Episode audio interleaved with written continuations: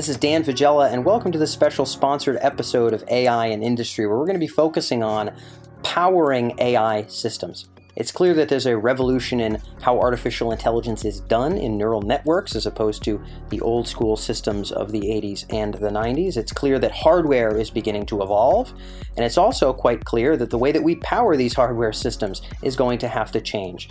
GPUs and AI hardware are tremendously power intensive, power hungry, and this week we speak with Robert Gendron, who works at Vicor Corporation. Vicor is based here in Andover, Massachusetts. They make essentially power components and they're focused on powering AI systems. We speak with Robert about why artificial intelligence systems are power hungry, and we, we talk about why the, the way that they are powered needs to be different than, let's say, traditional manufacturing equipment. Robert really dumbs down the ideas of, of amps and volts and really breaks things down into pretty simple, I think, business leader friendly terminology about how the powering of these systems has to go. If we want to reduce energy costs and we want to be as efficient as we can, why there needs to also be a revolution in the way that we power these systems. Certainly an interesting and different angle, definitely plays into the theme of AI hardware. Kisaco Research is the sponsor of this episode. Kisaco is putting on the AI hardware event in Mountain View, California from September 17th and 18th. And again, they were the ones that had put us in touch with Robert here for this episode. If you're interested in what we do for our sponsored episodes here on the AI and Industry podcast,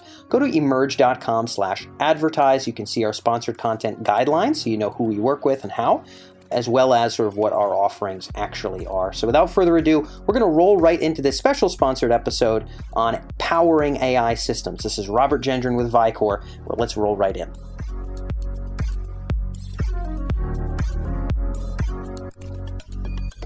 So, Robert, uh, I wanted to start off with asking about the power demands of AI systems. I think a lot of folks are aware. There was a big piece in MIT Technology Review about how AI is unsafe for the environment because it sucks up so much power. And I think that really brought attention to just how power hungry these systems are. Give us some context on that. You guys are in the power business. What makes these systems so power hungry and what does that really mean? Yeah, so we've seen um, GPUs and ASICs used in AI applications where the power demands have increased from a few hundred watts to now we're working with some customers up into the thousand watt range. And more importantly than the, the power level itself is, is uh, how that power is being delivered. That is, it's typically sub one volt and um, uh, being sub one volt, again, supplying that much, it, that means it's about a thousand amps of current. So very high current at a very low voltage. Got it. So that's what these systems require. And, you know, for the folks who are tuned in at home, I imagine the only reference that they have to power and voltages and whatnot for those who aren't intimately familiar would be okay, you know, I have a power drill in my basement or I have a vacuum cleaner. What are those voltage and amp ratios for sort of appliances if people were going to get a, a rough proxy on things that they know? Yeah, so uh, best probably think about a light bulb. A light bulb is, uh, you know, typical light bulb is 60 watts. So again, we're talking a thousand watts that one processor is consuming. So again, this is the, and then that one processor is in a, a let's say a, a, server rack, and then in a server farm. So we're talking a massive power consumption typically by a AI type processor. Got it. And in terms of how this is being handled today, I mean, these folks are just eating gigantic power bills, but clearly there's hardware to support this. There have to be systems to to feed these giant farms, as you put it. How is that being tackled at present? Yeah, so ironically, the industry typically has used a solution that's been around now for about two decades. It's called a multi-phase power scheme, and it's uh, you can imagine it's uh, like one voltage regulator or power block that you parallel up or you you scale up by adding more of these power blocks together to create larger and larger overall power delivery systems. Got it. So this is the same thing that would be used in, let's say, one of these giant server centers for your Facebooks of the world, your Googles of the world, etc. Yes, exactly. I mean, you have it in your, you know, the probably the laptop that's in front of you. Uh, same with mine. You have this uh, kind of multi-phase scheme where your processor is being powered, let's say, by three or four of these little power blocks scaled together. But for a GPU, you could have as many as um, um uh, 20 of these uh, power blocks parallel together, supplying the power. And I guess it sounds as though, obviously, for you folks, there needs to be a shift in sort of how this is done in terms of the, the paradigm for what that powering looks like. What are those new options? What are sort of the potentially better ways? Obviously, optimizing things for the sake of the environment and for the sake of a power bill is pretty important for these folks that are doing a lot of this processing. What does that new system look like? Yeah, so the, the challenge is, is that, uh, again, with the conventional type system, it's becoming larger and larger. And so now it's harder and harder to keep that power delivery converter close to the processor. And so as it moves farther and farther away, you create more of a loss in delivering the power to the processor. So not the consumption of the processor, but just losses in delivering the power. We've created a technology and a product that actually locates the, uh, the, the power regulator, that you know the power delivery system, directly underneath the processor itself, uh, entirely eliminating all of the losses that you would have on the motherboard or PCB. And in terms of the folks who would ultimately need this, I think I'd like to talk about that proximity issue in just a little bit. But I'm, I'm thinking here to myself, and I imagine the listeners are as well. What are the sectors where this is most relevant? You know, I'm imagining Amazon has to crunch tremendous amounts of data for all, all their various and sundry applications. I mean, they're they're selling things with S AWS, never mind the rest of what they're up to. But we've got the Googles and the Facebooks of the world. We've got self-driving car companies. We've got pharma companies that might be using AI to try to develop drugs. Who's doing quote unquote enough AI to really have to think about power? Yeah. So historically, AI was was more in a, a supercomputer, uh, you know, a dedicated machine uh, for uh, deep learning and perhaps uh, inferencing. Then we've seen in the cloud space inferencing start to be uh, performed. And now in the cloud space, we also see deep learning being performed. So there's a massive shift going on of going from a supercomputer to cloud deployment. Uh, and this is what's really increasing dramatically uh, the adoption of AI in the cloud, of course, but then to support IoT type devices. Now, you also mentioned automotive. Uh, you have both uh, uh, a, quite a powerful processor in the automobile, but you also have support back in the cloud for it also. So all of these areas are driving larger and larger powered AI devices. Well, when you talk about cloud, it makes me think about, well, the folks that then need the power, the managing that quote unquote cloud, the people that, that actually own the machine that are renting it out to whoever is quote unquote using it in the cloud. It seems like that's who the market is there. You can let me know if I'm incorrect on that assumption. And then secondly is is this IoT side, the devices out in the world. So vehicles are a great example. Maybe you have some other interesting examples of kind of that IoT. So cloud, it makes me feel like okay, Amazon, right? Like that I'm buying compute from them. They're the ones that have to deal with power. What else is in IoT? I mean, cars is easy. What are some other good examples? Yeah, so you have, uh, you know, in your home, you'll have thermostats, you'll have um, even your uh, entertainment equipment, your health devices, uh, health monitoring, health you know, exercise type devices. There's many things now being tied back to quote the cloud for then you know being analyzed, monitored, et cetera again, where we're focused on is in that high power of the inferencing, the deep learning that's going on in these large infrastructure deployments. You know, again, that is the cloud. Got it. So the folks that we're going to, I was going to, and you can let me know if I'm incorrect here. I'm sitting at home. I've got a device plugged into the wall. I may or may not need a revolution in powering in my home. But whoever is handling the processing on that device in my home, they're going to need said revolution. Is this a correct assumption? You're exactly right. That's Got correct. It. Yep. So whoever is actually doing the heavy lifting on whatever these sensors are ultimately yielding, whatever predictions are being made, whatever massive parallel computing is happening, whoever's dealing with that load, they're going to have to deal with the power. You talked a bit about proximity. How close can this power source be to the actual computing being done. Uh, we talked a bit off mic about the voltage and the amps and sort of how that plays into the mix. I'm going to challenge you here, Robert. I know you live in this world, um, but explain it to me like I'm a fifth grader. What is it about proximity to power that makes it relevant for this new kind of computing that might not have been relevant if we just kept up going with CPUs?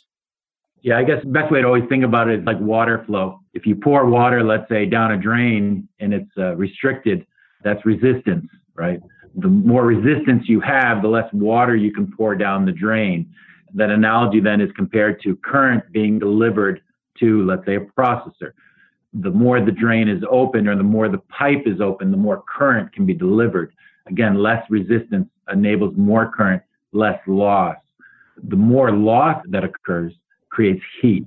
And now you have to get rid of this heat and manage that heat. So again, the closer you are to the processor with the power converter, the less losses you create and the less heat you generate in the system. And so, is there some sort of simple math here about, you know, when you separate yourself by X distance, you know, you lose X percent or something. I imagine, you know, for the folks that are in the power business, you have to be able to make a business case here. Are there rules of thumb about sort of how much is lost so people can kind of get an idea of what the leakage of this heat and power looks like? Sure, it's uh, it's, it's simply enough. It's the uh, the losses are calculated by a very simple equation of I squared R. That is, you take the current you're transmitting, you square that, and then you multiply it by the the resistance or loss of the material. Uh, in this case, you know, we're talking about a PCB, and that tells you how many watts you're losing because of that distance. And this is a curious question to maybe follow that up with. Is this different for other kinds of power that a company might need for some other sort of application. I'm imagining a manufacturing plant. I'm imagining a, a, big manufacturing plant that has, you know, big robotic arms, and maybe it's not even using really AI. It's just rule based. They're just moving around. Lots of big equipment that's that's melting things and molding things and moving things. Um, so we're not really talking about AI. We're talking about a big factory with a lot of moving stuff. They also need power. Are their needs different because maybe it's more voltage than it is amp? Is is this whole GPU world much more, let's say, amp oriented than it is voltage oriented and for that reason we need to be closer or does really any power need to be closer in other words is this a gpu or kind of neural net specific issue or is this just you know power in general is going to start moving closer to what it needs to power what are your thoughts there so you have distribution losses, as you mentioned, in, in, in almost any market, in any application. So again, industrial, uh, any sort of application, you have distribution losses. So anytime you can place the converter or the power delivery closer to the load, whatever it be, a robotic arm, et cetera, yes, that's more advantageous. You get less loss. What makes AI unique is that the currents are increasing by so much again, from historically maybe a few hundred amps to now, like I mentioned earlier, about a thousand amps of current and being delivered at sub one volt.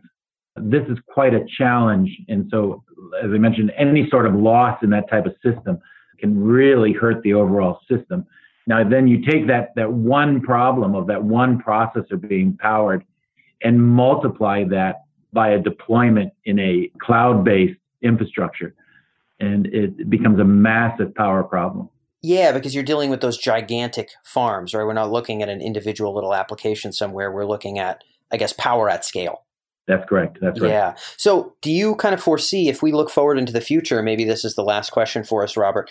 If we look forward into the future at the folks who are handling the, hardware that is really doing these computations, the the folks that basically own the most GPUs in the most racks in the most farms do you foresee kind of a sea change in how those systems are powered over the course of you know the years ahead where there's going to have to be a better way than the very loss heavy way that we have now? Like you said the the ratio of voltage to amps makes it sort of that much more dangerous in terms of leakage at least from what you had said in terms of that resistance. Is there kind of an, a pretty inevitable shift in powering just like there is in hardware and software?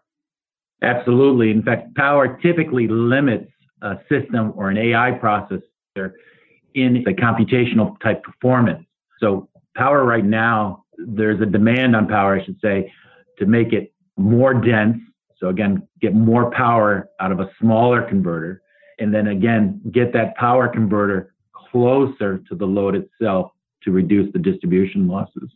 And this is prevalent powering the processor, powering the server board, powering the server rack. You can go all the way back to the you know to the, the power lines itself looking at the exact same situation. Got it. So uh, there will be i imagine a sort of ecosystem of experimentation. Obviously your firm is working on this but an ecosystem of experimentation to figure out how do we solve this problem? How does power evolve as the kind of power demands of these systems scale up? There's probably going to be a, a number of different ways to kind of crack that nut but it sounds like for you that that general shift is going to be inevitable Yes, and again, it's quite a dramatic shift that we're seeing, especially over the past, um, uh, let's say, uh, five years. Yeah, yeah. Well, I think the next five are going to be a wild ride for you folks, Robert. So I'm looking forward to seeing how it shakes out. And I appreciate you being able to join us here on AI and Industry. Thanks so much for answering our questions. Thank you very much.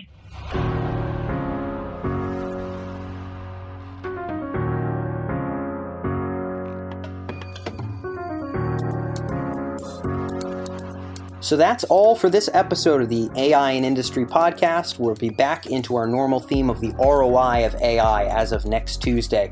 Uh, if you're interested in AI hardware as a theme, Kisaco Research has their AI Hardware Summit happening from September 17th to 18th at the Computer History Museum in Mountain View, California. I actually lived in Mountain View for about a year. The Computer History Museum is a pretty darn cool place to be, and is putting on their AI hardware event again this month, September 17th and 18th in Mountain View, California. So be sure to check that out. The link will be mentioned on the actual article that goes out for this particular podcast episode. And otherwise, I'll be catching you next Tuesday for AI and Industry for our theme of the ROI of AI.